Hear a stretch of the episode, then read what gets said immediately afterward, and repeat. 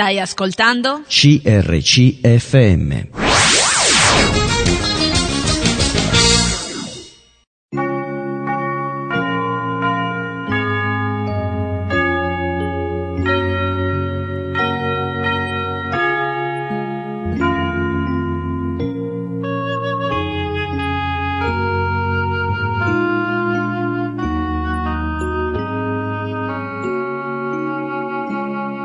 In ogni città, alla domenica, gruppi di credenti si riuniscono per lodare il Signore, condividere le proprie esperienze e ascoltare la sua parola, con espressioni diverse da luogo a luogo.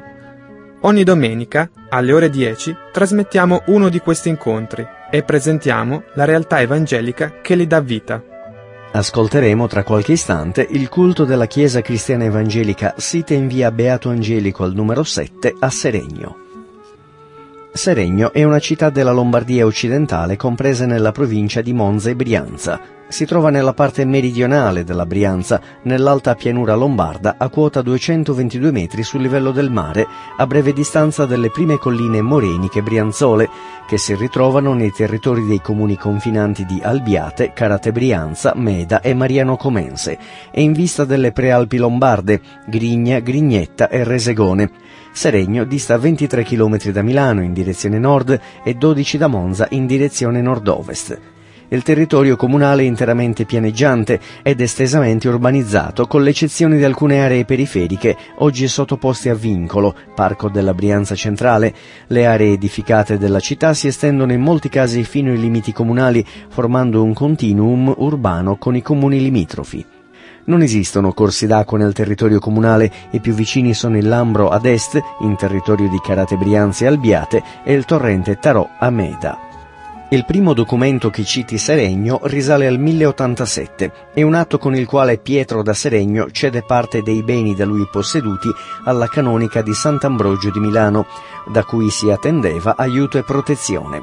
Si può tuttavia ipotizzare l'esistenza di un centro del villaggio attivo già in età romana, ma le notizie sono lacunose e non esistono documenti certi.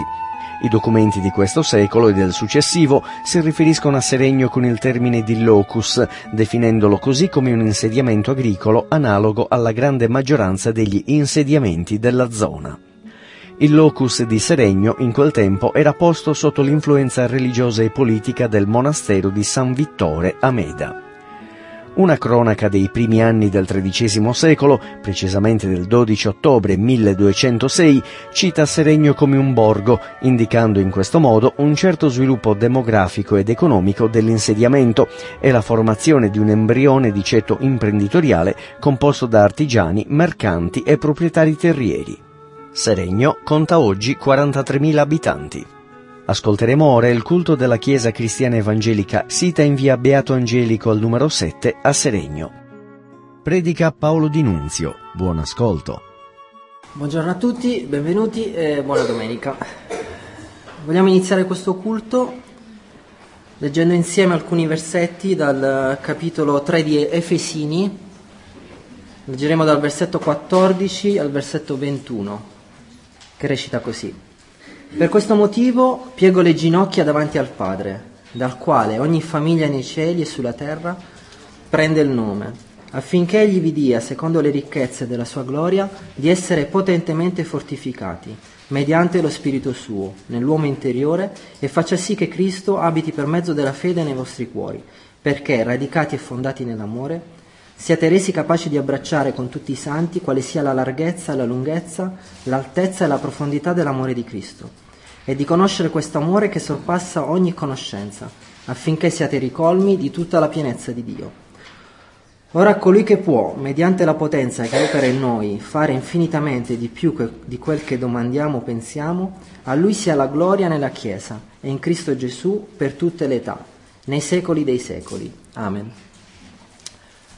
Come sappiamo, un tempo eravamo morti nei nostri peccati, ma con Cristo nelle nostre vite oggi possiamo affermare di essere spiritualmente vivi. Alla conversione entriamo a far parte della famiglia di Dio e come tali diveniamo la dimora di Dio. Diventare la dimora di Dio significa che Cristo viene ad abitare in noi. E il più grande desiderio di Cristo è quello di sentirsi a casa. Quindi dobbiamo permettere a Gesù di diventare il nostro padrone di casa. Se ci rivolgiamo a Dio con corpo, mente e dedizione, saremo fortificati mediante il suo spirito e godremo delle ricchezze della sua gloria. Quindi questa mattina, ancorati al fondamento del suo amore, perseveriamo nella fede e lasciamo che Cristo eserciti la sua sovranità nelle nostre vite. Come credenti esercitiamo questo amore amandoci gli uni gli altri, in modo da comprendere quale sia la lunghezza, la larghezza, la lunghezza e la profondità dell'amore di Cristo. Questi aggettivi non descrivono l'amore nella sua pienezza, ma ne vogliono soltanto esaltare la vastità. Infatti non parliamo di un amore umano, ma di un amore divino, un amore che, come sappiamo, ha guidato Cristo fino alla croce. Lasciamoci guidare da Cristo, riponiamo la nostra fiducia in Lui, presentiamogli le nostre preghiere, le nostre richieste e la nostra lode, coscienti che Egli è un Dio buono e misericordioso. Che davvero questa mattina sia a Lui la gloria e che in questa Chiesa si possa realizzare e sentire il miracolo del vero amore. Amen.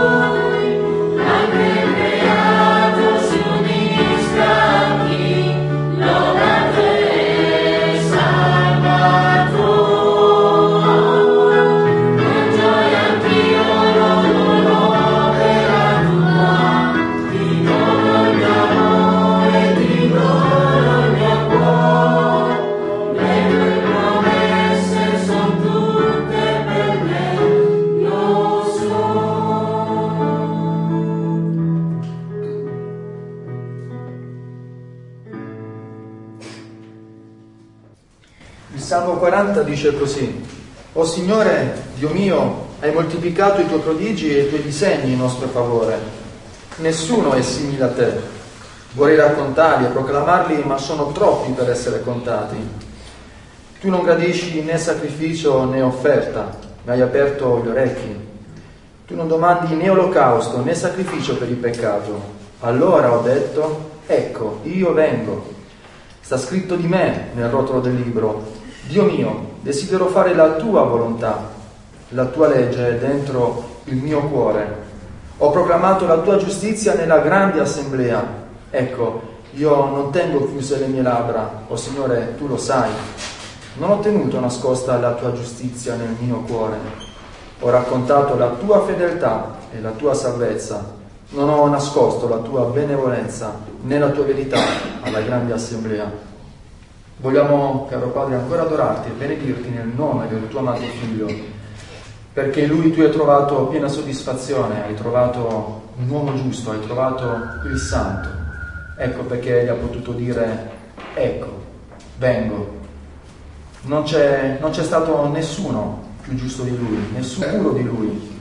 Tu dal cielo hai visto i figli degli uomini e non hai trovato alcun giusto, ma non il tuo figliolo, colui che ha applicato in modo pieno tutto il tuo insegnamento, perché Egli ha detto che la tua legge è nel suo cuore e l'ha manifestata.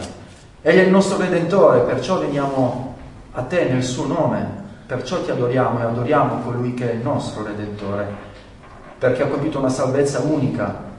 Non ha portato sacrifici di animali su quella croce, ma ha portato se stesso, ha portato il suo sangue, un sangue che non smetterà mai di parlare ai nostri cuori, ma soprattutto non smetterà mai di soddisfare la tua giustizia, perché ha manifestato così la tua giustizia. La sua verità oggi è in noi, non l'ha tenuta in un angolo, l'ha manifestata nella grande assemblea, e noi apparteniamo a questa grande assemblea, l'assemblea del nuovo patto. Grazie Padre, perché hai salvato moltitudini e continui a salvare moltitudini, e hai fatto del tuo amato Figlio la riconciliazione di tutti i popoli, di tutte le nazioni. Ecco perché il salmista poteva parlare della grande assemblea. È un progetto meraviglioso, unico perché tu sei un Dio unico, e quando agisci lo fai compiendo grandi meraviglie. E il tuo amato Figlio è colui che ha manifestato tutte le tue meraviglie, e non ce ne ha curato. Veramente non abbiamo alcun bene all'infuori di te. Grazie Padre, nel nome del tuo amato Figlio. Amen.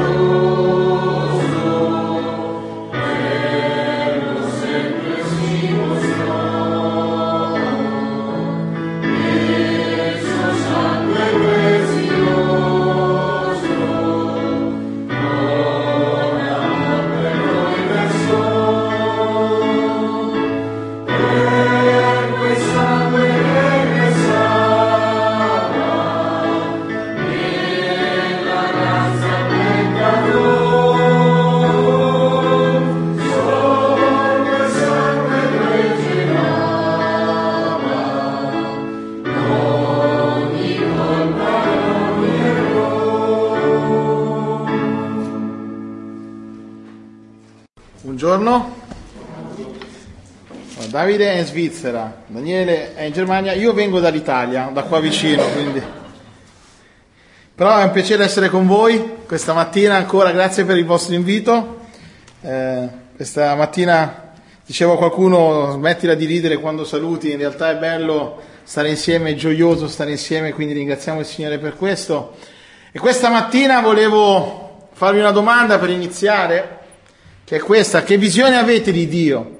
In generale in questo momento della vostra vita, sapete, è molto importante la visione che noi abbiamo di Dio, perché la visione che noi abbiamo di Dio determina il modo in cui noi viviamo. E quindi questo sarà il tema di questa mattina, guardando un salmo, che è il Salmo 139, volevo pregare prima di iniziare. Signore, grazie che siamo tutti qui, anch'io voglio adorarti con tutto il mio cuore, senza riserve, per chi tu sei, e ringraziarti per quello che tu hai fatto per me e per ognuno di noi. Come si leggeva, Signore, le tue opere chi le può contare? Grazie tante, e ti chiediamo di continuare con le tue opere anche questa mattina per mezzo della tua parola. Amen. Amen. Nel 1957 è nato il 57esimo di 57 fratelli. È nato in un paese che aveva una dimensione di 900.000 metri quadrati.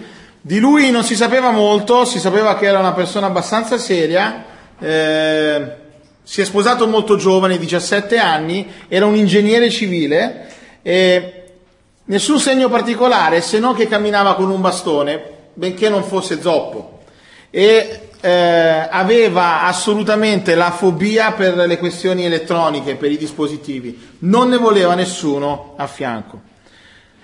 Lui è stato l'ideatore dell'attacco dell'11 settembre 2001 alle Torri Gemelle, è stato l'uomo più ricercato in tutto il mondo. Pensate, gli Stati Uniti, sto parlando di Osama Bin Laden, hanno messo una taglia di $50 milioni su di lui, e voi sapete, dal 2001 sono passati 10 anni prima che morisse nel 2011, nel maggio del 2011, 10 anni in cui lui è stato costretto a nascondersi, a scappare nelle caverne, nelle grotte tra Afghanistan e Pakistan, un territorio che lui conosceva benissimo. Lo hanno cercato e ricercato, dicevano di averlo trovato tante volte, addirittura qualcuno aveva detto di averlo visto a Las Vegas che suonava jazz senza barba e senza capelli, qualcuno aveva detto che era già morto sotto qualche bomba, non era così.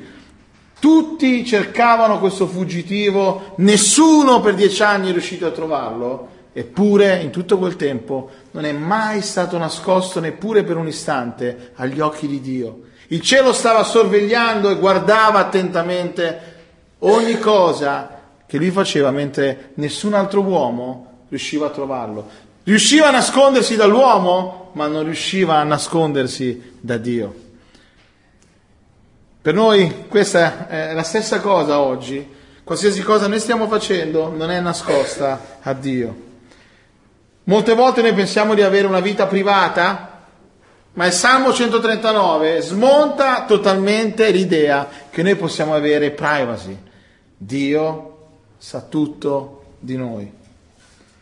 E così questo Salmo ci aiuterà a sviluppare una visione più alta di Dio. E lo faremo considerando 4 attributi di Dio e 4 implicazioni che per Davide questi attributi, queste riflessioni sugli attributi di Dio avevano sulla sua vita un grandissimo impatto nel modo in cui lui viveva. Questa è la visione che tu hai di Dio. Se tu avrai un'alta visione di Dio, tu avrai un santo timore, perciò il tuo cammino sarà più santo. Se tu hai una bassa visione di Dio, se per te non è importante chi è Dio, anche se sei un credente, sembra una contraddizione in termini, ma può essere così. Se tu hai una bassa visione di Dio, allora la tua vita sarà mediocre, il tuo standard di vita sarà molto basso. Salmo 139. Al direttore del coro, Salmo di Davide. Signore, tu mi hai esaminato e mi conosci, tu sai quando mi siedo e quando mi alzo. Tu comprendi da lontano il mio pensiero, tu mi scruti quando cammino e quando riposo, e conosci a fondo tutte le mie vie. Poiché la parola non è ancora sulla mia lingua, che tu, Signore, già la conosci appieno. Tu mi circondi, mi stai di fronte e alle spalle, e poni la tua mano su di me. La conoscenza che hai di me è meravigliosa, troppo alta perché io possa arrivarci. Dove potrei andarmene lontano dal tuo spirito? Dove fuggirò dalla tua presenza? Se salgo in cielo, tu vi sei. Se scendo nel soggiorno dei morti, eccoti là. Se prendo le ali dell'alba e vado a abitare all'estremità del mare, anche là mi condurrà la tua mano e mi afferrerà la tua destra. Se dico, certo le tenebre mi nasconderanno e la luce diventerà notte intorno a me, le tenebre stesse non possono nasconderti nulla e la notte per te è chiara come il giorno. Le tenebre e la luce ti sono uguali. Sei tu che hai formato le mie reni, che mi hai intessuto nel seno di mia madre. Io ti celebrerò perché sono stato fatto in modo stupendo. Meravigliose sono le tue opere e l'anima mia lo sa molto bene. Le mie ossa non ti erano nascoste quando fui formato in segreto e intessuto nelle profondità della terra. I tuoi occhi videro la massa informe del mio corpo e nel tuo libro erano tutti scritti i giorni che mi erano destinati, quando nessuno di essi era sorto ancora. Oh, quanto mi sono preziosi i tuoi pensieri, oh Dio! Quanto è grande il loro insieme!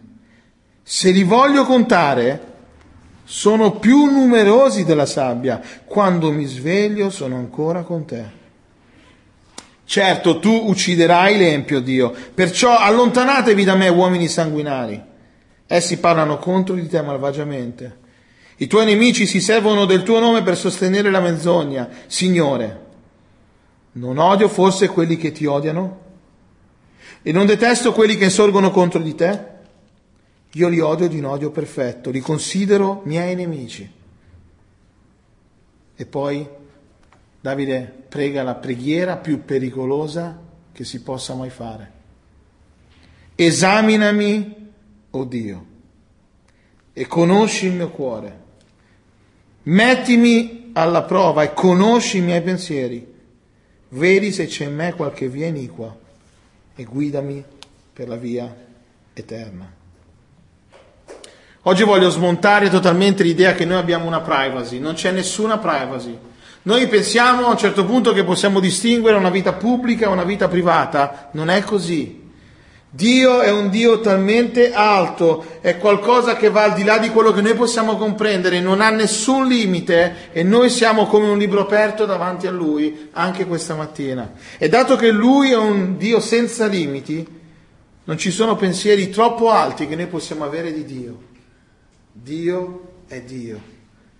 Dio mi guarda, Dio mi vede, Dio mi ascolta, perciò questo è un deterrente contro il peccato. Dio è, questa mattina, intimamente conscio non soltanto della mia vita, della vostra vita, ma di tutti i 7 miliardi di persone che ci sono nel mondo. E fa tutto questo, conosce tutte le cose che facciamo senza neanche uno sforzo, senza neanche doversi impegnare, senza dover neanche alzare un dito. Lui sa tutto. Lui è Dio, non c'è nessun pensiero che io possa avere di Dio, dice questo Salmo, troppo alto quando penso a Lui. E questa verità è una verità che va al di là di quello che noi possiamo comprendere ed è di grande conforto questa mattina. Molte volte noi abbiamo più il timore degli uomini che il timore di Dio, così cerchiamo di nascondere qualcosa agli uomini che così non sappiano qualcosa che noi pensiamo o stiamo vivendo, ma la Bibbia dice chiaramente che dobbiamo avere più timore di Dio che timore degli uomini, non soltanto perché Dio sa tutto e vede tutto, ma per quello che Dio può fare. E così questo salmo che Davide ha scritto, che era stato dato perché tutti lo ascoltassero in Israele, è un salmo che ha l'idea di portare un santo timore nelle nostre vite, anche questa mattina. Sapete, questa idea che Dio è continuamente coinvolto nelle nostre vite, i puritani la chiamavano essere consci di stare continuamente alla presenza di Dio. Sapete, i puritani non si sono loro chiamati puritani. Nel XVII-XVIII secolo loro sono stati chiamati puritani perché vivevano coscientemente della presenza di Dio, al punto tale che dividevano il mondo in due parti, ciò che onora Dio, ciò che disonora Dio, e volevano fare solo ciò che onorava Dio. Così gli altri, guardandoli, li hanno chiamati i puritani. Vivevano in un modo puro, perché essere consci di chi Dio è, avere una visione alta di Dio, aveva condizionato, totalmente rivoluzionato la loro vita di credenti quanto noi. È così per noi? Salmo 139 ci dà 4 implicazioni di una intelligenza perfetta, parla di 4 attributi di Dio e come questi 4 attributi devono avere un impatto sulle nostre vite. Questo Salmo si divide, avete visto, 24 versetti, si divide in 4 parti, ognuna di queste parti ci parla di un attributo di Dio e di come si applica alla nostra vita. Così la prima implicazione di questa intelligenza perfetta la troviamo nei primi 6 versetti, dove ci viene scritto di un attributo di Dio, ed è questa. Dio è onnisciente, quindi io non posso avere una vita privata. Dio è onnisciente, quindi io non posso avere nessuna vita privata. Guardate come si apre questo salmo. Con quale parola? Signore. E questo ci dà immediatamente il senso di questo salmo. È incentrato su Dio, Lui è il soggetto principale. E così Davide inizia: Signore, tu mi hai esaminato e mi conosci.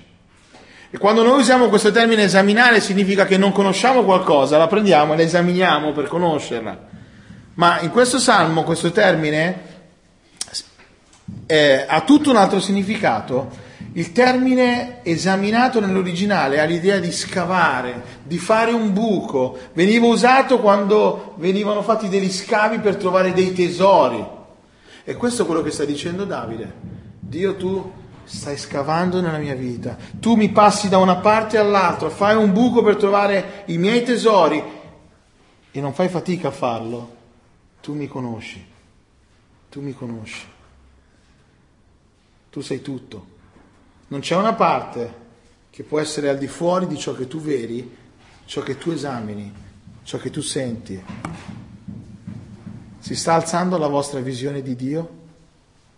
E dice, mi conosce. Questo termine veniva usato, voi sapete, nel Vecchio Testamento per indicare una relazione tra due persone molto intima, molto profonda, molto piena, come quando Abramo conobbe Sara, stesso termine.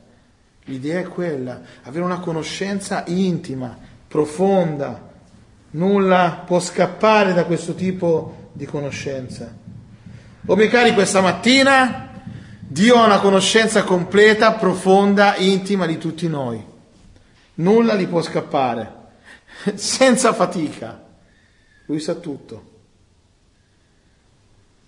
La nostra vita è un libro aperto davanti a Dio.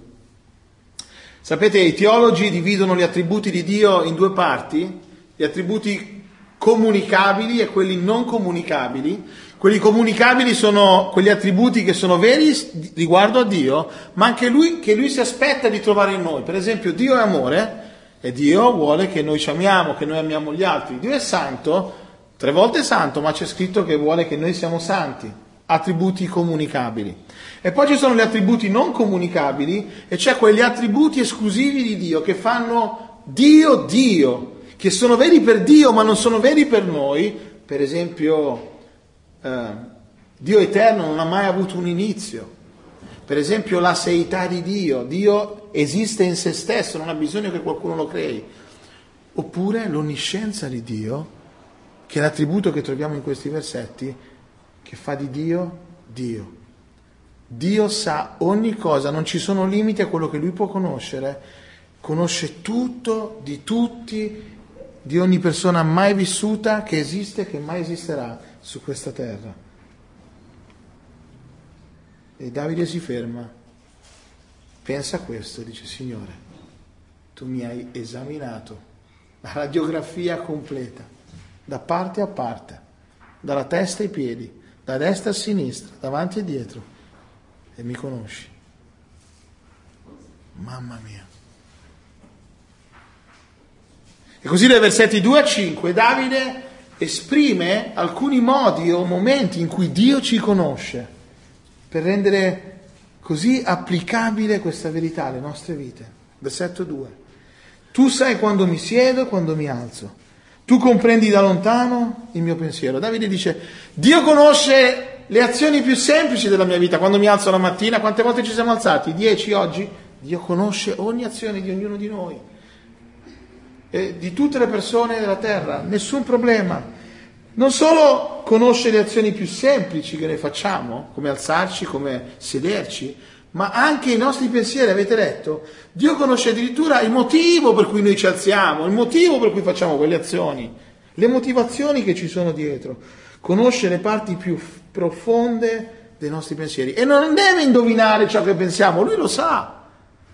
Pensare a Dio in una maniera bassa è vergognoso. Abbassare Dio al modo in cui noi possiamo pensare di Lui è vergognoso. Dio è molto più alto di quello che noi possiamo pensare. Non ci può essere ipocrisia davanti a Dio. Le nostre azioni Lui le conosce, i nostri pensieri Lui li conosce, le nostre intenzioni o le motivazioni Lui le sa. Versetto 3. Tu mi scruti quando cammino e quando riposo e conosci a fondo tutte le mie vie. Davide dice, Dio conosce ovunque io vada. Ovunque io vada. E questo termine scrutare era quel termine che veniva usato per separare la pula dal grano. È l'idea che Dio conosce e sa discernere le cose buone da quelle cattive riguardo a noi, e non fa fatica, ha un discernimento perfetto della nostra vita. Davide lo dice, Dio conosce intimamente le mie vie. Io non posso fare nulla senza che Lui lo sappia. Io non posso muovermi qui senza che Lui lo veda, o di qui. Non è difficile per Dio essere conscio di tutto ciò che accade nella nostra vita.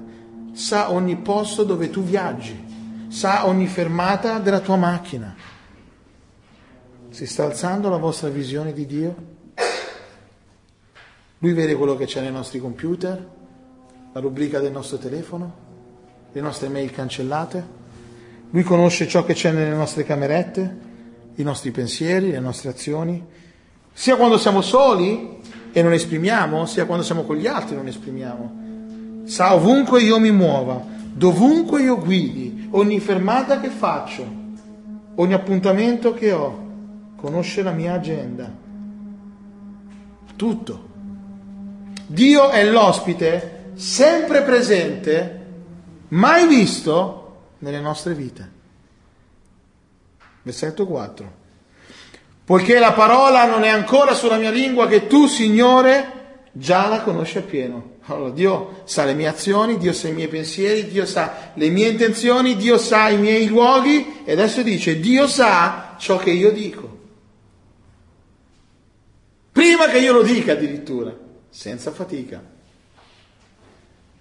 Giacomo ci ricorda che la lingua è un grosso problema, dice che è una sorgente di grande tentazione, è un mondo di iniquità. E poi se prendete Giacomo e lo unite a Efesini 4 che dice nessuna cattiva parola esca dalla vostra bocca, mettete queste due cose insieme e poi pensate, Dio sente ogni parola che io dico prima che io la dica, sa ogni parola, ogni tono, ogni motivo per cui io ho detto quello, ogni vendetta e ogni uccisione con la mia lingua. E poi Davide sottolinea, la conosce appieno. Non puoi bleffare con Dio, non puoi dire io non l'ho detto, non puoi dire io non l'ho pensato, perché prima che tu lo dica Lui sa già che lo stai dicendo. Non puoi dire hai capito male, non ci siamo capiti, hai frainteso, Lui sa tutto appieno. Davide dice, Dio ha una conoscenza completa di me, profonda. Le parole non soltanto come che io esprimo, ma quanta sincerità o quanta falsità c'è in quello che io dico. Dio sa ogni azione, ogni pensiero, ogni intenzione, ogni luogo, ogni cosa che dico. Poi versetto 5. Tu mi circondi, mi stai di fronte alle spalle, poni la tua mano su di me. Davide dice qui, Dio tu mi circondi completamente. Questo era il concetto dei puritani di stare alla presenza di Dio. E questo termine mi circondi veniva usato quando un esercito andava verso una città e la circondava per assediarla. Quella città non poteva fare nulla perché era assediata, era circondata. Questo è lo stesso termine. Noi viviamo continuamente alla presenza di Dio. Dio sa tutto, non possiamo fare nulla che possa sfuggire dal suo raggio di azione. E questa è un'opera che Dio fa senza nessuno sforzo per ogni persona che esiste su questa terra. Non possiamo questa mattina bleffare con Dio. Cosa c'è nel nostro cuore? riguardo a ciò che abbiamo detto con le nostre parole quando abbiamo dato testimonianze, cantato, pregato? Cosa c'è nel nostro cuore riguardo il nostro amore per Lui? Cosa c'è di vero in quello che noi abbiamo dichiarato riguardo a Lui o agli altri? Oh, miei cari, la nostra vita è un libro aperto che Dio legge azione per azione, passo dopo passo, pensiero dopo pensiero, luogo dopo luogo, segreto dopo segreto. Il peccato più segreto sulla terra è uno scandalo evidente nei cieli in questo momento. È un mito pensare che noi possiamo avere una vita privata questa mattina. Non hai nessuna vita privata. Così cosa pensate che ciò abbia prodotto come reazione in Davide? Questo ha prodotto due reazioni. La prima è al versetto 6, una reazione di meraviglia. Guardate lui cosa dice. La conoscenza che hai di me è meravigliosa, troppo alta per cui io posso... Troppo alta perché io possa arrivarci. Dio, tu sei Dio! Io sono piccolo! Io ho una mente finita! Tu sei grande! Tu arrivi dove io non posso neanche immaginare! E questo mi meraviglia di te! È così bello pensare, finalmente arrivare a pensare un po' di più alla tua grandezza, chi tu sei! È qualcosa che va al di là della nostra comprensione, dice Davide. È talmente incomprensibile che è troppo meraviglioso. Non è meraviglioso, è troppo meraviglioso. E così Davide adora Dio pensando a Lui. Sapete perché molte volte noi non adoriamo Dio? Sembra che Dio non abbia quasi impatto nelle nostre vite perché non lo conosciamo, semplicemente questo. Non lo conosciamo per chi Lui è. Sappiamo alcune cose riguardo Lui, alcune nozioni che abbiamo imparato, ma non hanno nessun impatto perché non lo conosciamo. E da qui in avanti cominciamo a assistere a un'altra reazione di Davide incredibile. Lui comincia a vedere chi Dio è, si rende conto di chi è Lui. Lui è un grande peccatore. Vi ricordate di Baccema? Vi ricordate dell'omicidio? Vi ricordate di quando ha per orgoglio ordinato un censimento e sono morte 3.000 persone mi pare, o 30.000, adesso mi sfugge in questo momento, in tutto Israele. Lui è un peccatore, e guarda Dio chi è, guarda Lui, e c'è una seconda reazione, guardate versetto 7. Dove potrei andarmene lontano dal tuo spirito? Dove fuggirò dalla tua presenza? Dio, tu sei Dio, tu mi circondi, tu sei tutto, io scappo. Perché tu mi stai scavando, tu sei tutto di me.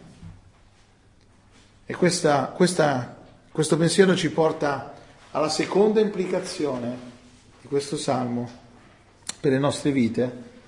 Ricordatevi, ogni sezione ha un attributo di Dio e un'implicazione per noi. E così da versetti 7 a 12 c'è questa seconda implicazione, che è questa. La prima è che Dio è onnisciente, perciò non posso avere una vita privata. La seconda è Dio è onnipresente, quindi io non posso scappare. Scappare è qualcosa che non puoi neanche pensare quando pensi a Dio. Anzi, puoi scappare, ma non puoi nasconderti da Lui. Vi ricordate di Giona, il più grande fuggitivo della terra? Dio lo chiama e lui scappa, dice di andare in un posto, lui va esattamente nella parte opposta, a 750 km, quando prende la nave, Dio attira la sua attenzione, scatenando una tempesta, così... Dopo una vicissitudine i marinai lo buttano in mare e vi ricordate cosa succede? Non appena tocca l'acqua Dio ha mandato già un grande pesce, che non è uno squalo, lo dico sempre ai miei figli che o una balena, non si sa, è un grande pesce, che l'ha inghiottito vivo, non è morto spezzato, e questo pesce va in fondo al blu. Va giù, e Giona capitolo 2, versetto 2, c'è scritto che dagli abissi Giona gridò a Dio. Nel posto più profondo, più lontano dove puoi pensare di essere da Dio, Giona ha pregato Dio, Dio era là. Puoi persino essere nella profondità dell'oceano, ma non ti puoi nascondere da Dio. Puoi scappare da Dio, ma non puoi nasconderti da Lui. E così al versetto 7 ci sono due domande che Davide fa, che ci rivelano che lui è conscio del fatto che non può nascondersi da Dio. E dice, dove potrei andarmene lontano dal tuo spirito? nessuna parte. Dove potrei fuggire dalla tua presenza? Non posso.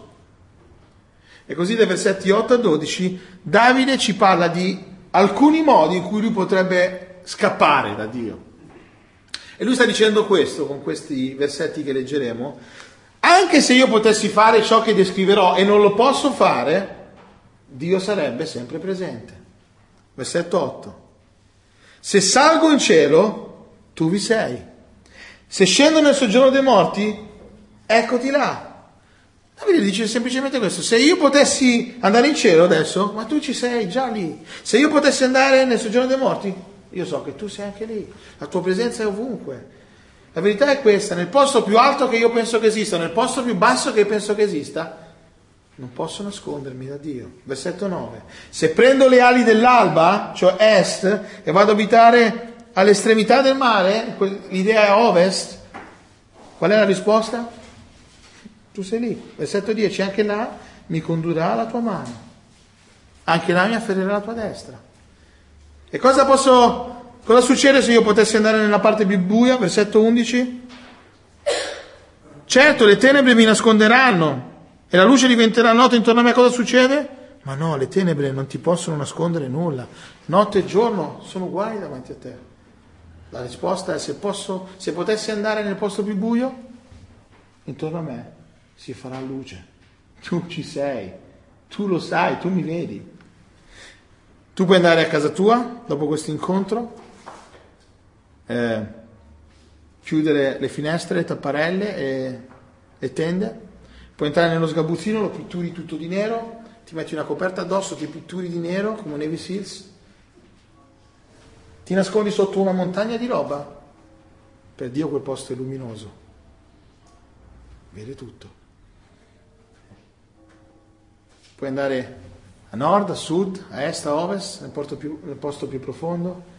Dio è lì, non puoi scappare, non puoi nasconderti. La copertura del buio è un mito. Molti pensano che il buio sia un buon modo per fare qualcosa che nessuno vede, infatti molti dei crimini vengono commessi di notte. Per Dio è luce, è luce. Non fa differenza che tu sia a nord, nel posto più alto, più basso, a est, a ovest, di giorno, di notte. Il buio può nascondere l'uomo dall'uomo, ma non può nascondere l'uomo da Dio. Avere un'alta visione di Dio può provocare questa mattina in noi 3 reazioni. E in base a come la tua vita è oggi davanti a Dio, tu sarai in una di queste reazioni. Se tu stai vivendo in comunione con Dio, se stai vicino a Dio, se conosci Dio in maniera così intima, se ciò ha fatto sì non che tu vivessi una vita perfetta, ma che camminassi con Lui, allora queste verità, che Dio sa ogni cosa, che Dio vede ogni cosa, sono di grande conforto per noi, anche nel nostro ministero, anche nella nostra vita di chiesa, nella nostra vita di famiglia. Prima reazione, grande conforto. Se invece non stai camminando con Dio, questo ti fa ragionare, ti fa riflettere sul fatto che non sei a posto con Dio, ti spaventa. E poi c'è la terza reazione, che è la peggiore tra tutte. È irrilevante ciò che Dio pensa. Sei arrivato a un livello di distacco da Dio così profondo che sapere queste verità di Dio non hanno nessun impatto nella tua vita. Forse adesso sì, ma tra 5 minuti no. Lì ho poche speranze. Solo un intervento di Dio può cambiare questo. E prego che per nessuno di noi sia questo il caso. Dio è onnisciente, perciò io non posso avere una vita privata. Dio è onnipresente, quindi non posso scappare, nascondermi. E poi arriviamo alla terza sezione di questo Salmo, dove c'è un attributo di Dio è un'implicazione per noi. Dio è onnipotente, quindi io non posso neppure immaginare ciò che Lui può fare. Dio è onnipotente, quindi io non posso neanche immaginare quello che Lui può fare. Terza sezione, dai versetti 13 a 18. E qui Davide descrive questo attributo di Dio, cioè lui è onnipotente. Cosa significa? Un attributo non comunicabile, fa di Dio Dio. Dio può fare tutto ciò che a lui piace, ogni cosa, non ci sono limiti a ciò che Dio può compiere. E come pensate che Davide abbia descritto questo attributo di Dio? Lui lo fa descrivendo quanto Dio sia coinvolto nella creazione di un individuo. Pensateci, che potenza, dal nulla creare una vita, una persona. Che potenza! E così lui parla, Dio è talmente potente che crea dal nulla gli organi, le ossa, la pelle, le unghie, gli occhi, il cuore, le reni, dal nulla. Versetto 13, sei tu che hai formato le mie reni, che mi hai intessuto nel seno di mia madre. Questo termine intessuto descrive una persona bravissima a tessere i tessuti. Dio non ha soltanto fatto le cose in modo onnipotente, ma in modo molto esperto, molto capace. Lui può tutto. Lui ci ha visti quando eravamo una massa informe e ci ha creati in modo perfetto. E così Davide pensa a questo, questa potenza esplosiva e precisa di Dio esplode in adorazione. Versetto 14, io ti celebrerò. Sapete perché non adoriamo Dio? Perché non lo conosciamo. E dice, perché sono stato fatto in modo stupendo. Non sta parlando di fatto che lui è stupendo, ma il modo in cui è stato fatto è stupendo. Dal nulla creare con grande potenza, precisione, tutto in modo perfetto. Meravigliose sono le tue opere e l'anima mia lo sa molto bene. Dio, tu sei stato così onnipotente, così perfetto quando mi hai creato, che il modo in cui mi hai fatto è stupendo.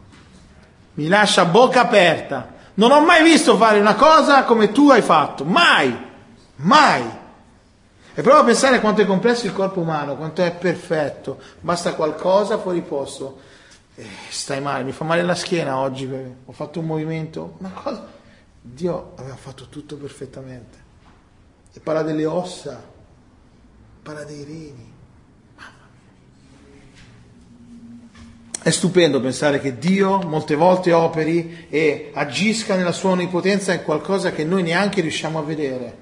Che qualcosa di segreto, come qualcosa che accade nel grembo di una madre. Dio molte volte esprime tutta la sua potenza e noi non riusciamo neanche a vederla. Mi ricordo quando i miei figli dovevano nascere, abbiamo fatto l'ecografia, anzi mia moglie ha fatto l'ecografia, abbiamo visto, addirittura con Samuele abbiamo fatto l'ecografia in 3D, si vedevano le gambe, la testa e il naso, le manine. Meraviglioso, no? Tu eri lì che guardavi e prendevi l'ecografia e dicevi, questo è mio figlio. C'è un altro modo di considerare tutto questo, la stessa foto. Questa è l'onnipotenza di Dio. Dio che dal nulla crea tutto in maniera stupenda e perfetta. Lui è il vasellaio, noi siamo l'argilla e noi siamo, pensate, l'oggetto continuo delle sue cure. Questo ci dà grande fiducia in questa, pensando alla provvidenza di Dio, alla protezione di Dio. Ed è questa la reazione di Davide. Guardate versetto 17. Un'altra reazione. Esplode in adorazione. Sapete perché non adoriamo Dio? Perché non lo conosciamo. Oh, quanto mi sono preziosi i tuoi pensieri, oh Dio. Quanto è grande il loro insieme. Se li voglio contare, non riesco. C'è grande conforto. Dio pensa a noi più di quanto noi pensiamo a Lui. E il modo in cui Lui pensa a noi non è determinato da quanto noi pensiamo a Lui. Lui è interessato a noi fin dal grembo di nostra madre, da quando noi eravamo nel grembo di nostra madre. E i giorni che Lui ci aveva assegnati erano già stabiliti. Lui non solo ha un piano per noi generico, Lui è coinvolto con le nostre vite. Lui ci conosce. Lui ci vede, Lui sa tutto, Lui è coinvolto. Nessuno può dire nessuno mi pensa, no, Dio ti pensa. Nessuno può dire nessuno si interessa a me, no, il versetto 17 ti dice Dio si è interessato a te in maniera minuziosa, chirurgica, prima ancora che tu fossi nato. Non puoi mai dire non c'è nessuno che può capire il mio ministero, la mia situazione in chiesa, a casa, no, Dio la sa. Dio è coinvolto. Questo Salmo ci incoraggia a rivolgersi a Dio continuamente. Dio pensa a noi, questo sta dicendo Davide. E così prova a quantificare i pensieri che Dio ha per lui. Versetto 18, proviamo a farlo anche noi, se possiamo. Dice, se li voglio contare, sono più numerosi della sabbia. Quando mi sveglio, sono ancora con te. Allora provate a prendere tutti i granelli di sabbia di tutti gli oceani, metteteli tutti in fila, contateli, e poi pensate. Dio pensa ancora di più a me del numero di questi granelli di sabbia. E poi, quando mi sveglio, dice Davide, sono ancora con te. Il tempo in cui Dio si interessa a me non è ancora finito, non finirà mai. Il suo interesse non finisce mai per me. Se Dio è così consumato ed impegnato per me, ma quanto dovrebbe essere consumata la mia vita per Lui? Si sta alzando la vostra visione di Dio? Dio è onnipotente. Io non posso neppure immaginare quello che Lui fa. Terza implicazione. E così arriviamo alla quarta implicazione, l'ultima parte di questo Salmo. Ci parla ancora di un attributo di Dio e di come si applica alla nostra vita. Dio è santo, quindi non posso avere segreti. Dio è santo, quindi io non posso avere segreti. Così, essendo la mente di Davide così piena di pensieri riguardo a lui, adesso qualcosa comincia a cambiare in lui. Davide comincia a reagire a qualcosa che lui vede intorno a sé. E lui vede tanti nemici di Dio, tante persone che disprezzano la grandezza di Dio, disprezzano chi Dio è, disprezzano la sua onniscienza, quanto lui è amabile, quanto lui è misericordioso, e alzano addirittura il pugno contro di Dio. Così Davide si allea a Dio in un certo senso e dice: io odio quegli operatori di iniquità, io odio chi si comporta così nei tuoi confronti, io li detesto, sono persone malvagie, come fanno a fare questo a un Dio così meraviglioso? Come possono? Come si possono solo permettere di fare così a Dio? Non odio forse quelli che ti odiano? Non detesto quelli che insorgono contro di te, dice Davide?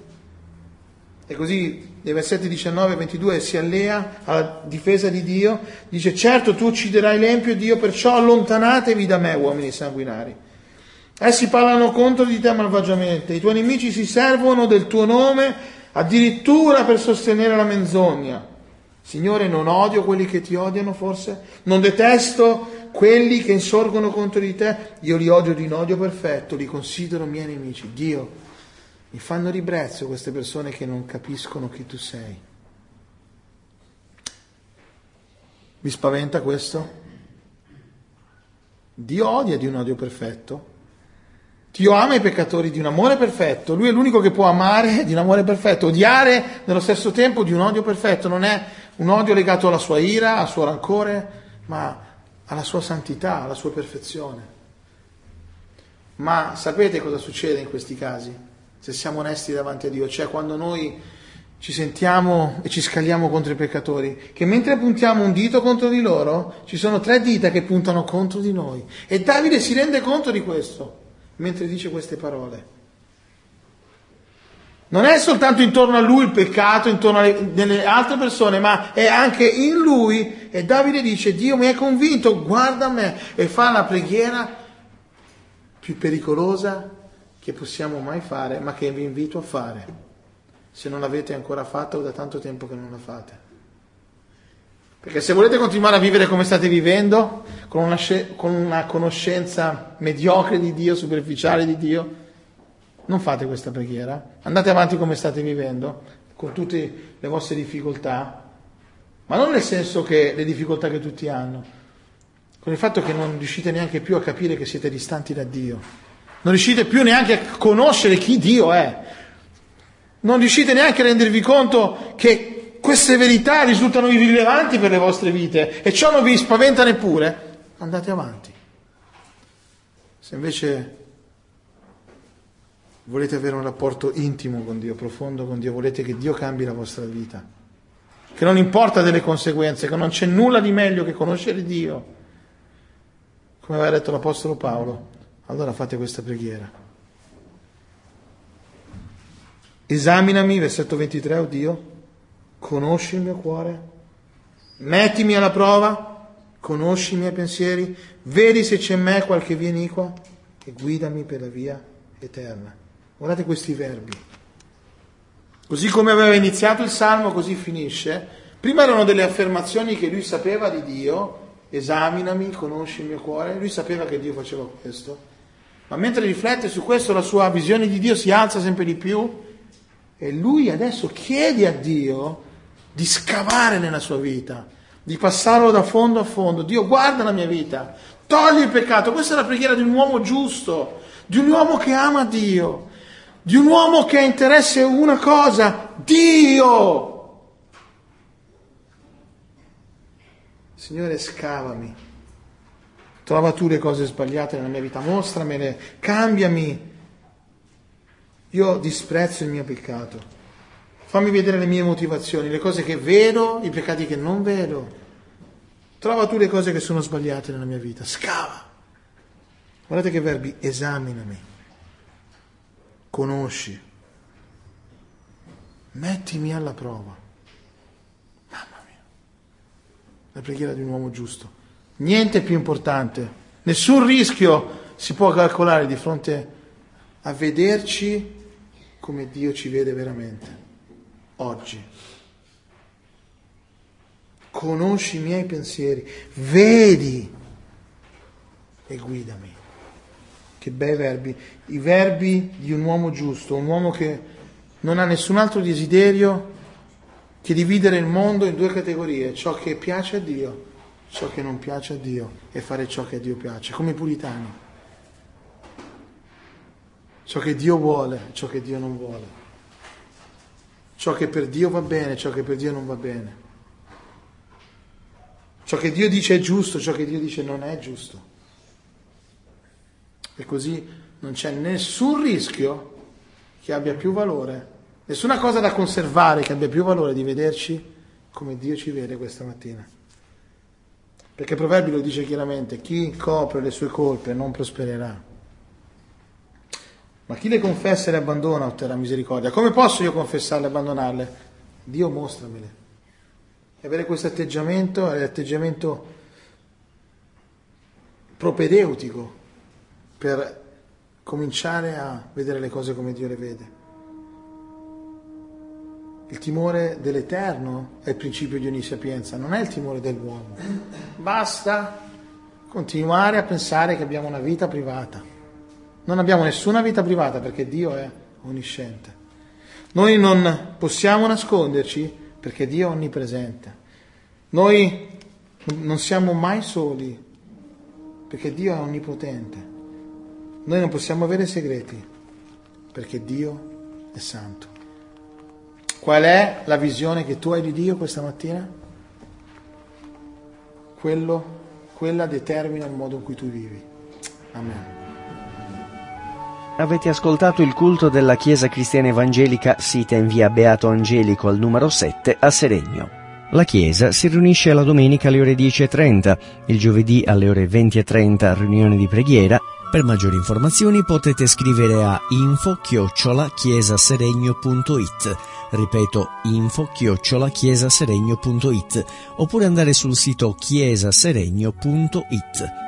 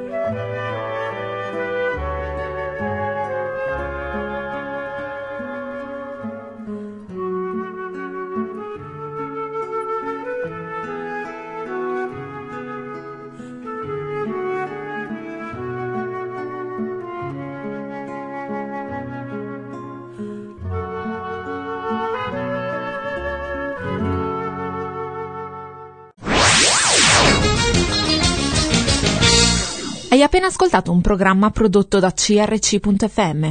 Se hai apprezzato quello che hai ascoltato, considera di sostenere il tuo programma preferito. Visita il sito www.crc.fm e ricorda, il tuo sostegno è prezioso.